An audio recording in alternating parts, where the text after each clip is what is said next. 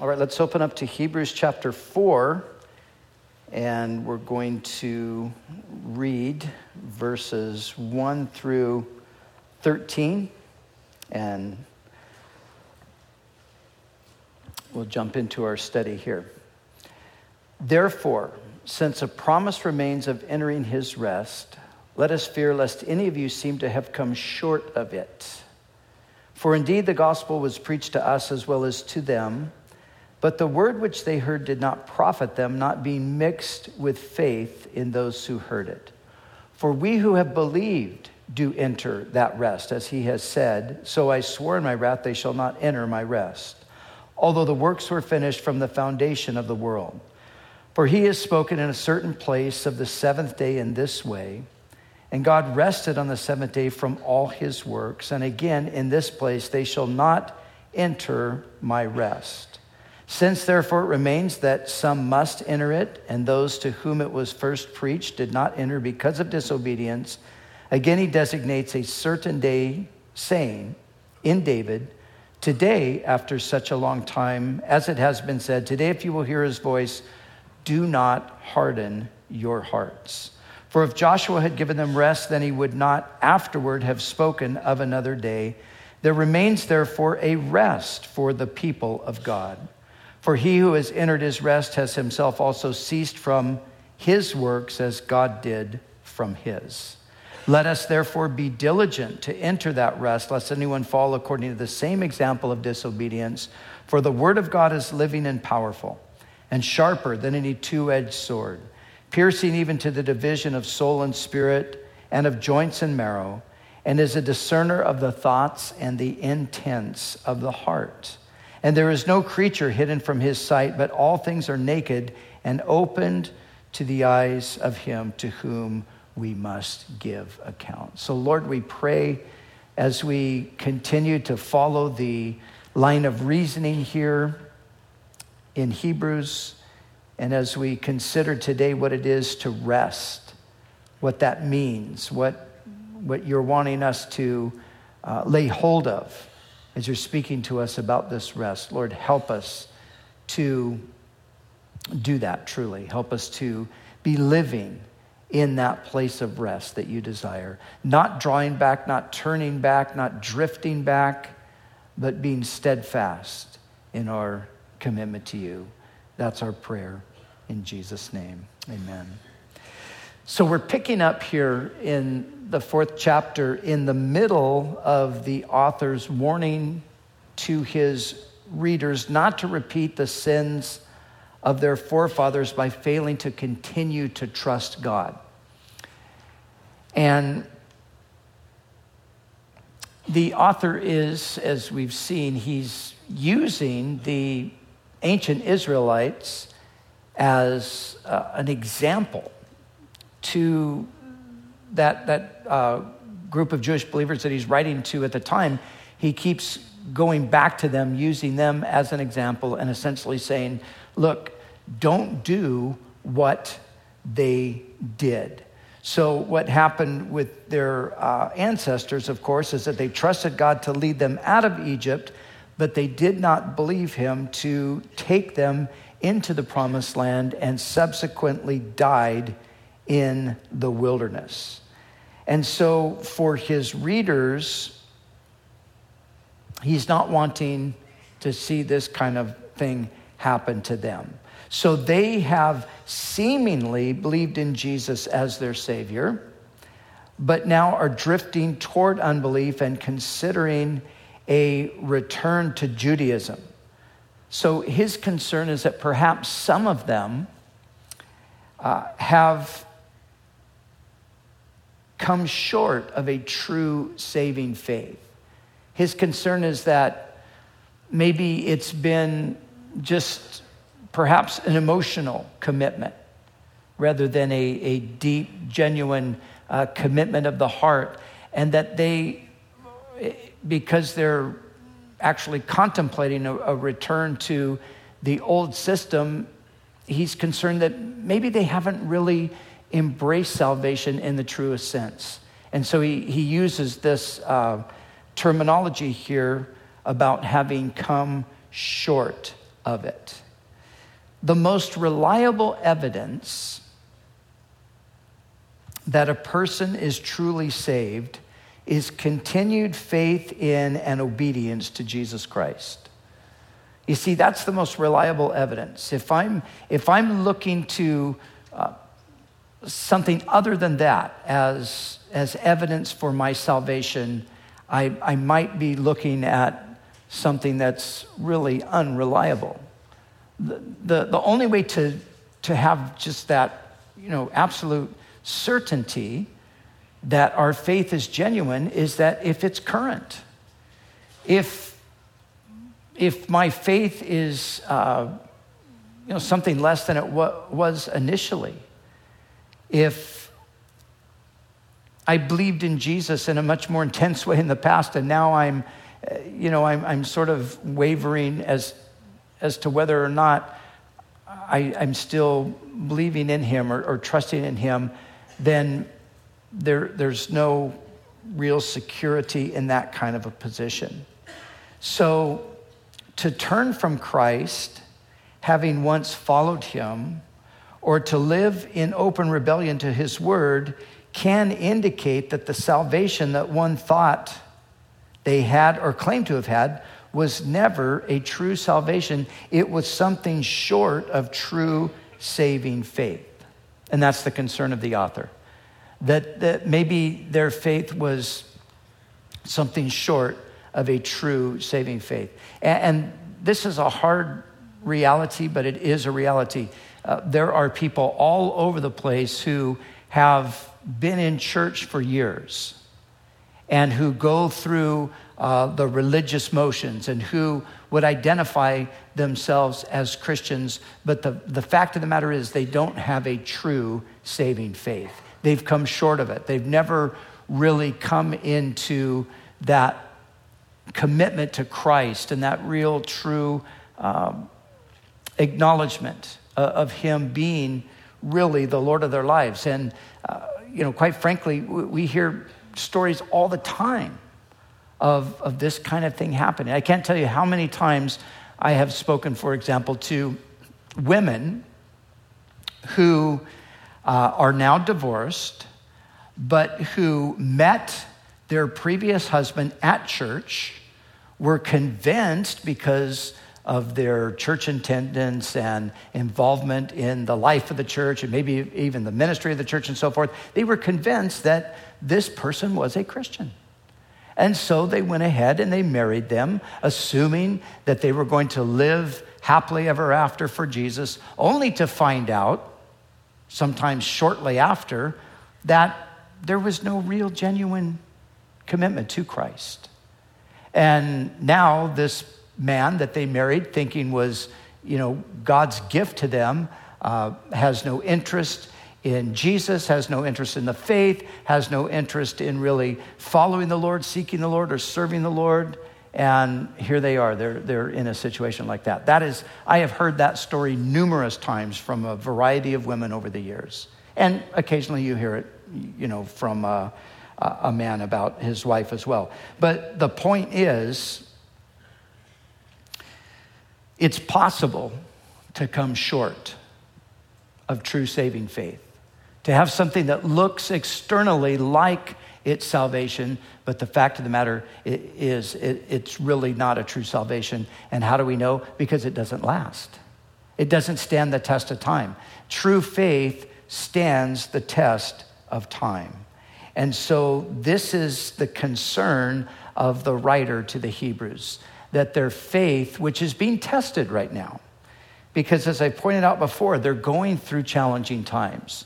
They are living through uh, exclusion from their community, they're living through the loss of uh, position in society. And in some cases, the loss of their belongings and so forth for, uh, through persecution. They're living in a time of discrimination against them because of their faith and all of this is, is causing them to rethink whether they really want to continue to follow Jesus. And since they're rethinking that, the author is questioning whether or not their salvation is legitimate.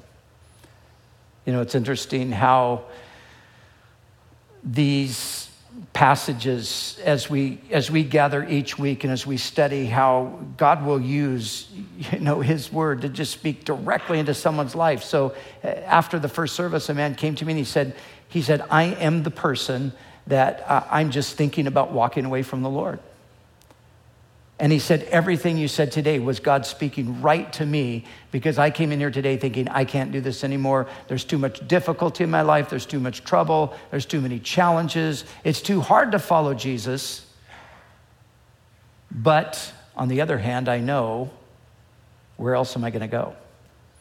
And that, of course, is the dilemma. Where else are, are we going to go? Remember, there was that point where Jesus uh, he's saying these, these hard sayings. He says to the, the crowd, he says, Unless you eat my flesh and drink my blood, you have no life in you. And people are like, Oh, what is he talking about? This is, this is too much. We can't handle that kind of uh, speech. And so it says, At that point, many who had been following him departed from him.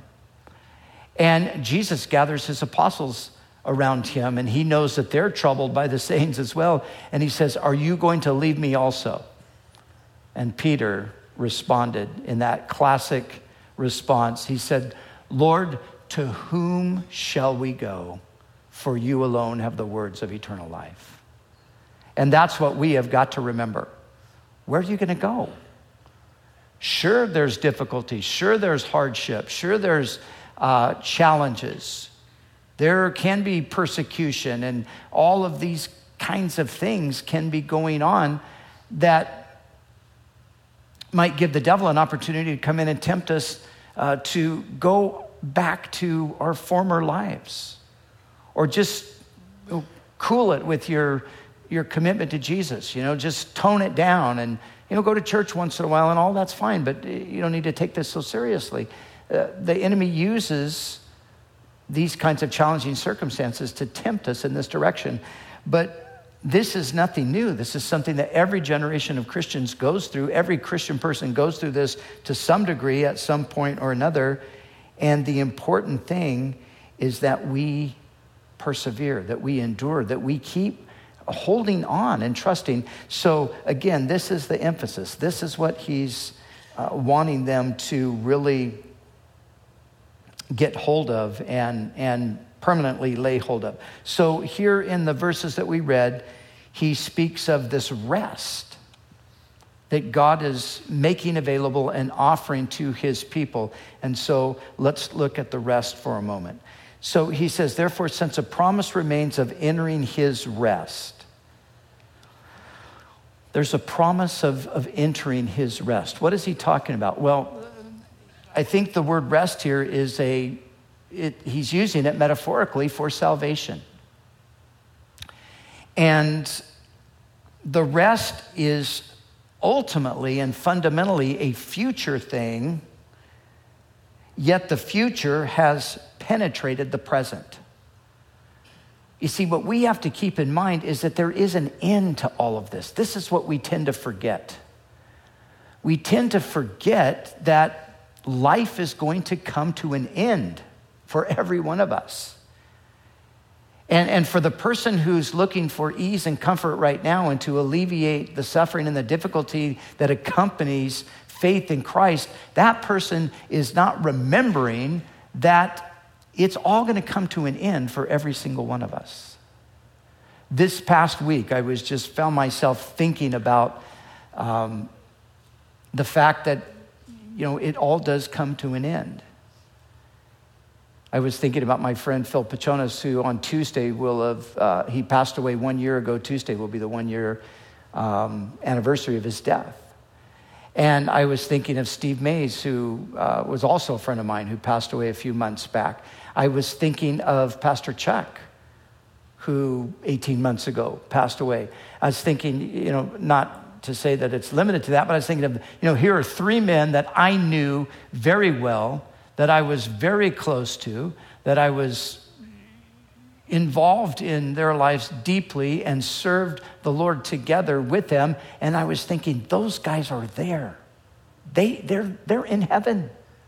They've entered fully into the rest that is being talked about here. And so when he's talking about this rest, he's, he's ultimately talking about the fact that there is this eternal state of bliss and, and uh, glory that we are one day going to arrive at. But there's also, of course, the present aspect of it. So believers enter God's rest through faith in Christ now, but we will not experience the fullness of the rest until we go to be with the Lord or the Lord comes to establish his kingdom here on the earth. So our present rest is that we are not working to save ourselves or to try to earn God's love or favor. We are resting in the finished work of Christ. That, that's, the, that's the present uh, sense of the rest that he's talking about. Now, remember, the Jews are all about working. They're all about the law. They're all about laboring under the commandments and in doing so, trying to please God. So they're, they're thinking about going back to a system that has no rest involved in it. Uh, there, there's, there's never a way under that system to come to a place of complete security because you never know if you have done enough. And that's the way it is when you have any kind of a works based salvation. You can never rest you can never have complete security because you can never have the confidence that you've actually performed well enough. So we have entered into his rest and that we are no longer working to save ourselves. We're, we're trusting in what Jesus did. Jesus saved us.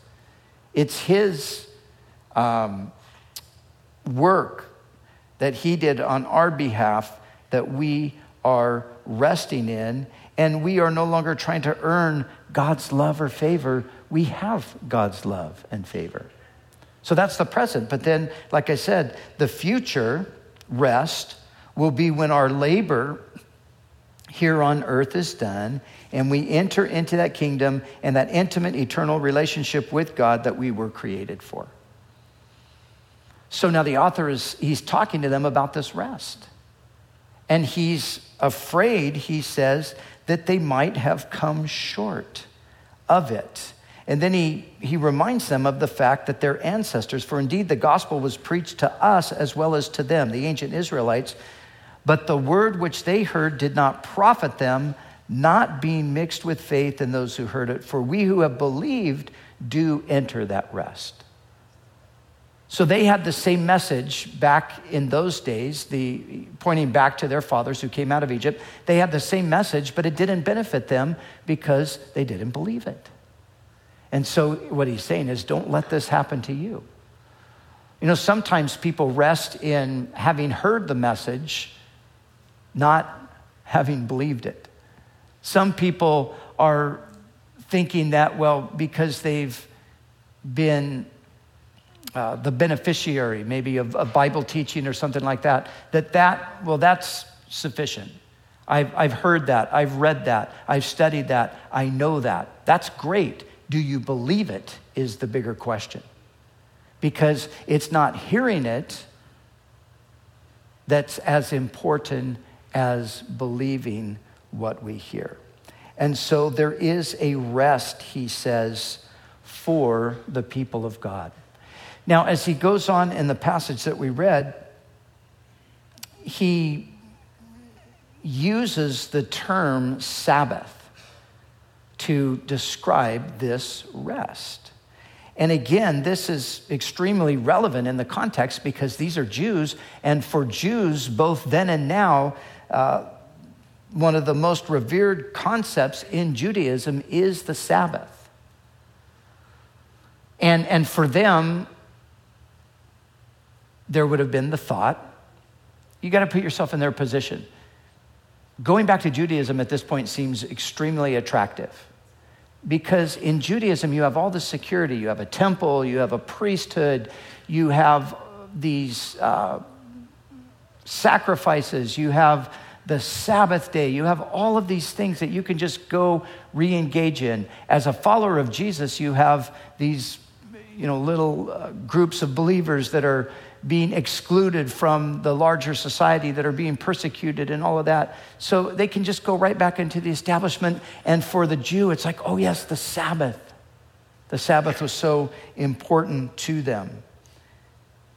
The Sabbath is so important to Jews that the Mishnah, which is the rabbinic commentary on the Torah, has no less than 24 chapters on the Sabbath.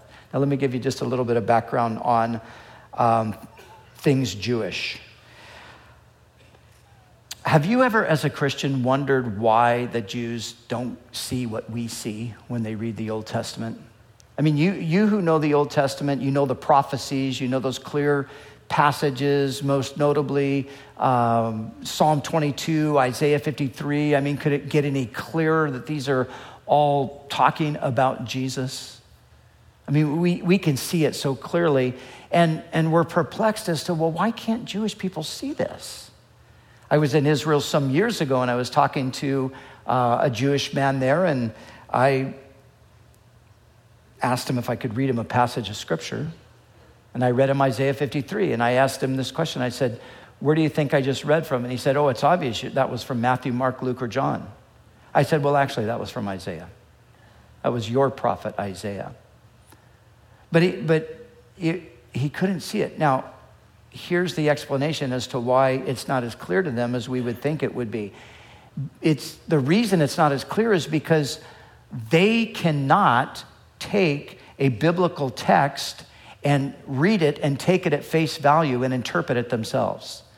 It has to be understood through the lens of uh, rabbinical theology. And so there is the rabbinical literature. It's all contained in what's called the Talmud. Perhaps you've heard of the Talmud. The Talmud consists of um, various rabbinical writings, but the first section of the Talmud is the Mishnah. And the Mishnah is the rabbinical commentary on the rabbinical commentary on the Torah. But the Mishnah, in the mind of the Jew, is the way to understand the Torah. You can't understand the Torah unless you, you, you read it through the lens of the Mishnah. And then after the Mishnah, there's the Gemara. The Gemara is the rabbinical commentary on the Mishnah. And so it just goes on and on. You've got, so you've got all these layers of, of traditionalism that prevent a person from just getting right to the text and being able to look at it and interpret it, them, interpret it themselves. So when I say to this Jewish guy, uh, well, that's Isaiah. You already told me it's obviously speaking of Jesus. You know what he says? Well, I have to go ask the rabbis if that's right or not. So you see, he doesn't have the liberty. I mean, he could, of course, but he would be breaking protocol. Uh, he doesn't have the liberty to just read Isaiah 53 for himself and say, that's talking about Jesus. I'm going to put my faith in Jesus. He has to go to the rabbi and say, well, what is this talking about? So, when it comes to the whole idea of the Sabbath, it was the Mishnah that produced 24 chapters on the simple command that you shall do no labor on the Sabbath day. they came up with 24 chapters on that one simple command. And I'll tell you, it's there that you see the, the wild imagination of the rabbinical writers. So remember also, one of the greatest controversies between Jesus and the religious leaders of his day was over the Sabbath. Jesus was in conflict with the religious leaders over the Sabbath. It was his refusal to accept and abide by their interpretation of the Sabbath that motivated the Pharisees to try to kill him. But here in the passage, in verse 9, where he says, There remains therefore a rest for the people of God, the word there is literally Sabbath. There remains therefore a Sabbath for the people of God. So, what is he saying? Well, first of all, let's understand what the Sabbath was truly intended by God to be. Number one, it was to commemorate God resting from creating the universe. In six days, the Lord made the heaven and the earth. On the seventh day, he rested, and therefore we were to uh, remember that, or the, the Jews were to remember that later um, when the law was given to them.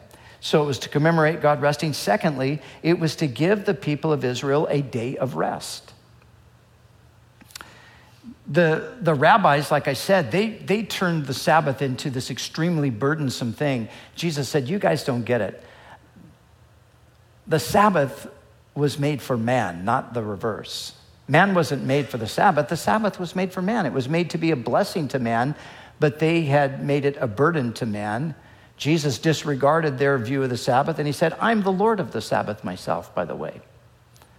So, secondly, it was to give the people of Israel a day of rest. But thirdly, it was to point prophetically to the rest Messiah would bring to his people. So, here's the truth of the matter Jesus is our Sabbath. And for them, who are thinking we need to go back to the old system, we need to go back to the old ways, we need to go back to the Sabbath, the writer is saying Jesus is our Sabbath. The whole Sabbath was pointing to Him. That's one of the reasons why the Sabbath is not included as binding anywhere in the New Testament. In the New Testament, all of the and when I say New Testament here, I'm speaking primarily of the, of the book of Acts and the epistles. People have argued, they try to argue for Christian observation of the Sabbath from the Gospels. They say, well, in the Gospels, you know, Jesus observed the Sabbath and so forth. Yes, the Gospels historically are still in the context of the Old Testament. Eh, they're that transitional period Jesus is establishing the New Testament. When we come to Acts and the epistles, then we're in the new period. And it's, it's in, in that area where we never find the Sabbath as being spoken of as binding. All of the other nine commandments out of the ten, Sabbath being one of them, all of the other commandments are repeated, reiterated as binding in the New Testament. The New Testament, you find um, the, the command not to engage in idolatry. You combine the, uh, or you find the, the command to honor the name of the Lord. Uh, children are to honor their parents. No committing adultery, stealing, covetousness, all of those things. They're repeated in the New Testament, but you never find a New Testament passage that says, keep the Sabbath. It's not there. That is why somebody like Rabbi Saul of Tarsus, aka the Apostle Paul, would write things like this. He wrote to the Colossians, he said, So let no one judge you in food or in drink or regarding a festival or a new moon or Sabbaths, which are a shadow of things to come, but the substances of Christ. So you see, Jesus is our Sabbath. So when you meet that Seventh day Adventist who says to you, Why aren't you keeping the Sabbath? Here's what you tell them I'm on a perpetual Sabbath. Because that's what we are on. Receiving Jesus puts you in an eternal Sabbath. You see, the Sabbath, uh, Paul says, was a shadow of things to come. It was talking about something greater Christ is the substance, the Sabbath was just the shadow. So we're resting in Jesus. Now, again, in the context, these poor Jews are thinking, oh, we need to go back under the law. We need to go back and keep the Sabbath. The author's saying there's a, there's a Sabbath for the people of God, and this is it. He who has ceased from his own works. And that's what the gospel message is. You cease from your works, you cease from trying to save yourself, and you let God save you. And God saves you. That's the only way to be saved, obviously. You let God save you, and you enter into that rest. So, just as he has been comparing Jesus with everything that came before and showing that Jesus is better, so here he shows that Jesus is better than the Sabbath because he's the fulfillment of it. But he also, if you noticed when we read the passage, he also made reference to Joshua. For if Joshua had given them rest, verse 8, then he would not have afterwards spoken of another day. So the author has shown that Jesus is superior to angels, he's superior to Moses, he's superior to the Sabbath, he's superior to Joshua. The point is, of course, all of these things spoke, they, they all were telling of the greater thing that would come. Jesus is the greater thing that would come. He is the better Moses. He is the better Sabbath. He is the better Joshua. And so, this, since this is the case, verse 11 says this Let us therefore be diligent to enter that rest, lest anyone fall according to the same example of disobedience. Let us be diligent to enter that Sabbath. Let us be diligent to enter his rest. In other words, he's saying a similar thing to what, what Peter would write in his second epistle. He's saying, make your calling and election sure. Make sure you're really saved. Make sure you're really trusting Christ and you're not just being religious. You're not just going through the externals of religion. Make sure that your confidence and your faith are in Jesus and not only make sure that they're presently in Him, but make sure that that's where your confidence remains. And then he says this For the word of God is living and powerful and sharper than any two edged sword. Now, I want you to notice something. How many of you are familiar with that verse right there? For the word of God is living and powerful and sharper than any two edged sword. How many are familiar? Show me your hands. Okay, so, right, good. You're familiar with that verse. But I would imagine that most of you, most of us, most Christians, I think, are familiar with the verse, but they have never really seen it in its original context. Because when we think of that verse, when, we, when it comes to mind or when we quote it to somebody, what we're usually doing is we're usually um, quoting it in, you know, just in reference to what the Word of God is. And it's okay to do that. Uh, you can preach great sermons on the power of the Word of God and so forth from this passage. I have done it. I intend to do it in the future, next week, as a matter of fact. But But what I want you to notice, what we usually miss because we isolate the verse, we usually miss the actual context. The actual context of this statement is judgment. That's the, the first application of it. You see, notice again, let us therefore be diligent to enter that rest, lest anyone fall according to the same example of disobedience. For the word of God is living and powerful and sharper than any two edged sword, piercing even to the division of soul and spirit, joints and marrow, as a discerner of the thoughts and the intents of the heart. What he's saying is, look, you need to take heed to this. You need to be careful. You need to be diligent because God's word is true and what he said stands, and he will judge those who turn from him. That's what he's saying in the passage. His word is living and powerful. What he has said, he means. In many ways, you can say what God has said is who God is. Some people want to separate God from his word. And they say things like, well, you know, I believe in a God who is love, but I don't believe in a God who will judge. Well, that's an attempt to separate God from His Word. You can't do it. God and His Word are, are so connected, they're inseparable. Because remember, the written Word has come from the living Word. Who is the living Word? The living Word is the second person of the triune God. In the beginning was the Word, the Word was with God, the Word was God, and the Word became flesh and dwelt among us. Jesus is the Word. So it's impossible to separate God from His Word.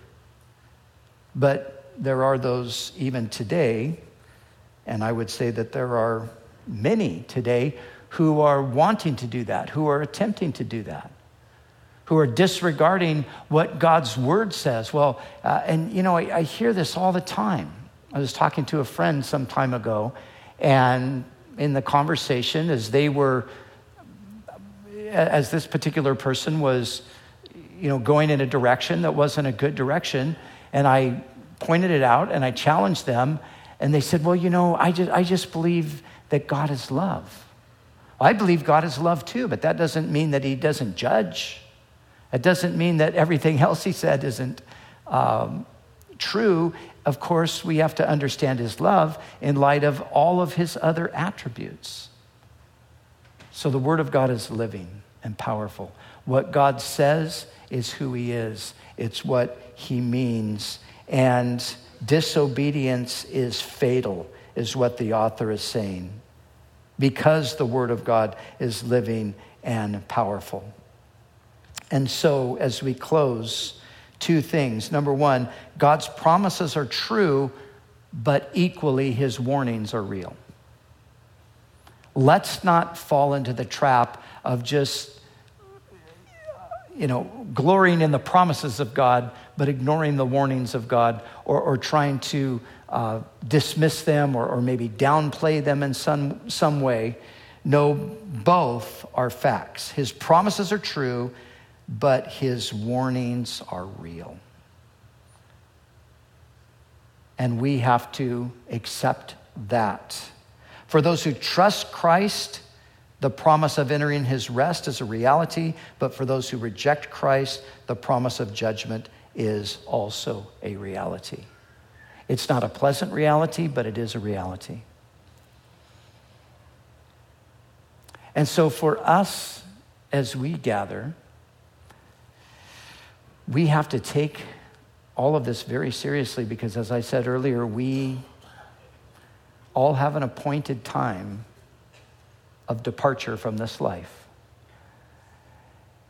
And we all have an accountability before God.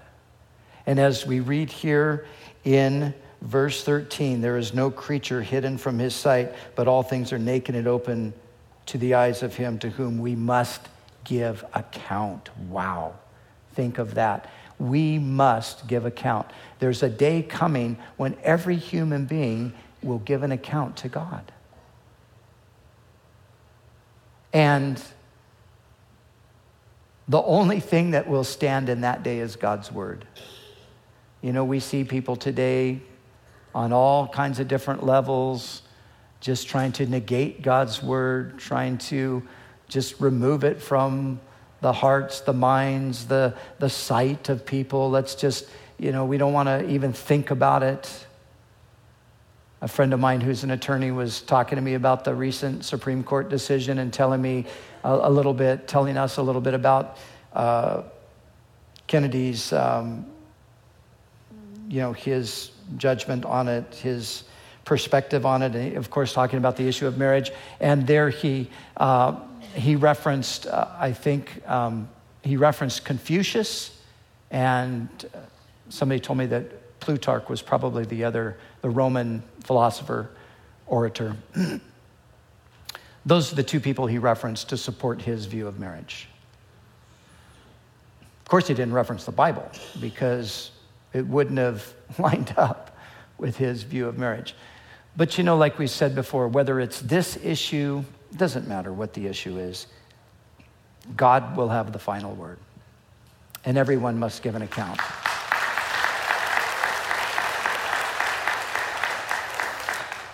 And so, since everything is naked and open before the eyes of Him to whom we must give account, we must give account.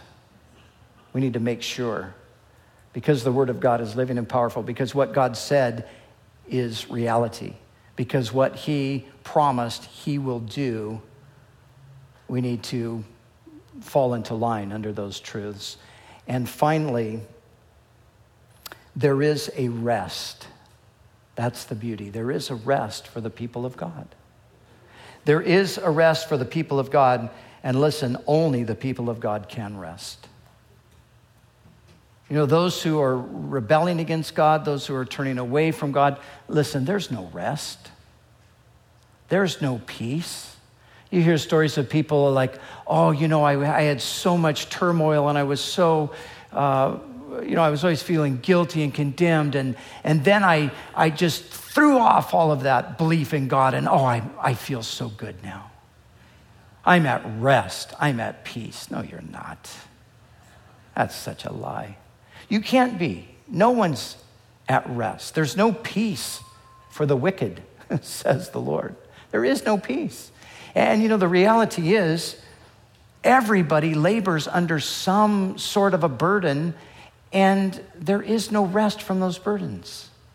And it's not just religious people that labor under burdens, irreligious people labor, labor under burdens as well. Because, you know, everybody has a code of conduct, everybody has an ideology, everybody has some standard that they try to live up to or conduct themselves uh, according to, and you know, in some cases it's completely secular. It's just this group of people that you uh, have held in high respect, and you, you want to impress them. So everything you do is to win their approval.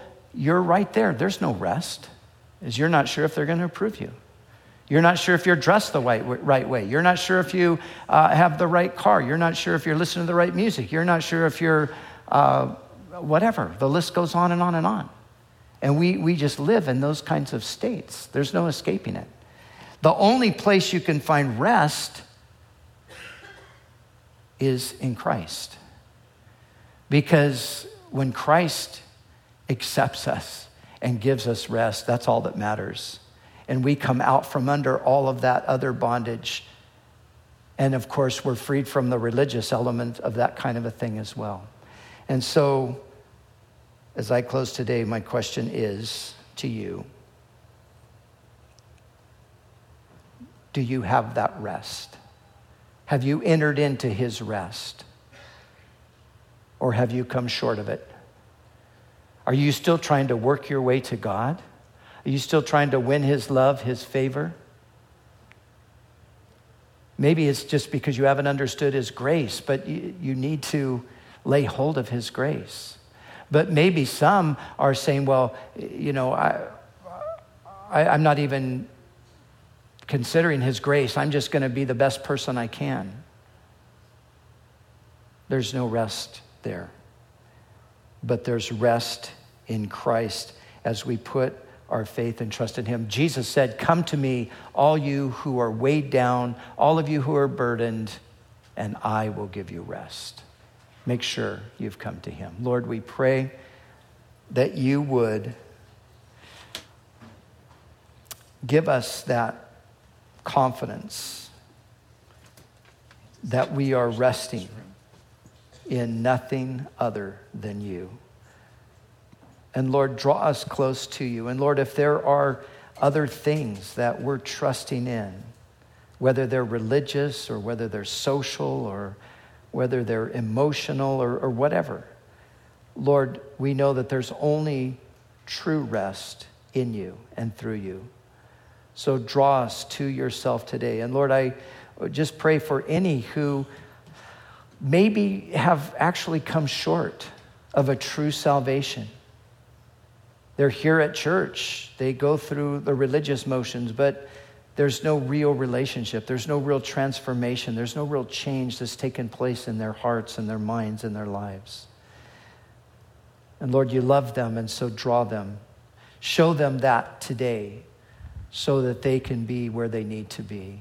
And Lord, anyone who's trying to appease their own conscience or to impress a group of people or whatever, and laboring under that burden, Lord, show them that there's rest in you. And draw them to yourself, we pray in Jesus' name. Amen.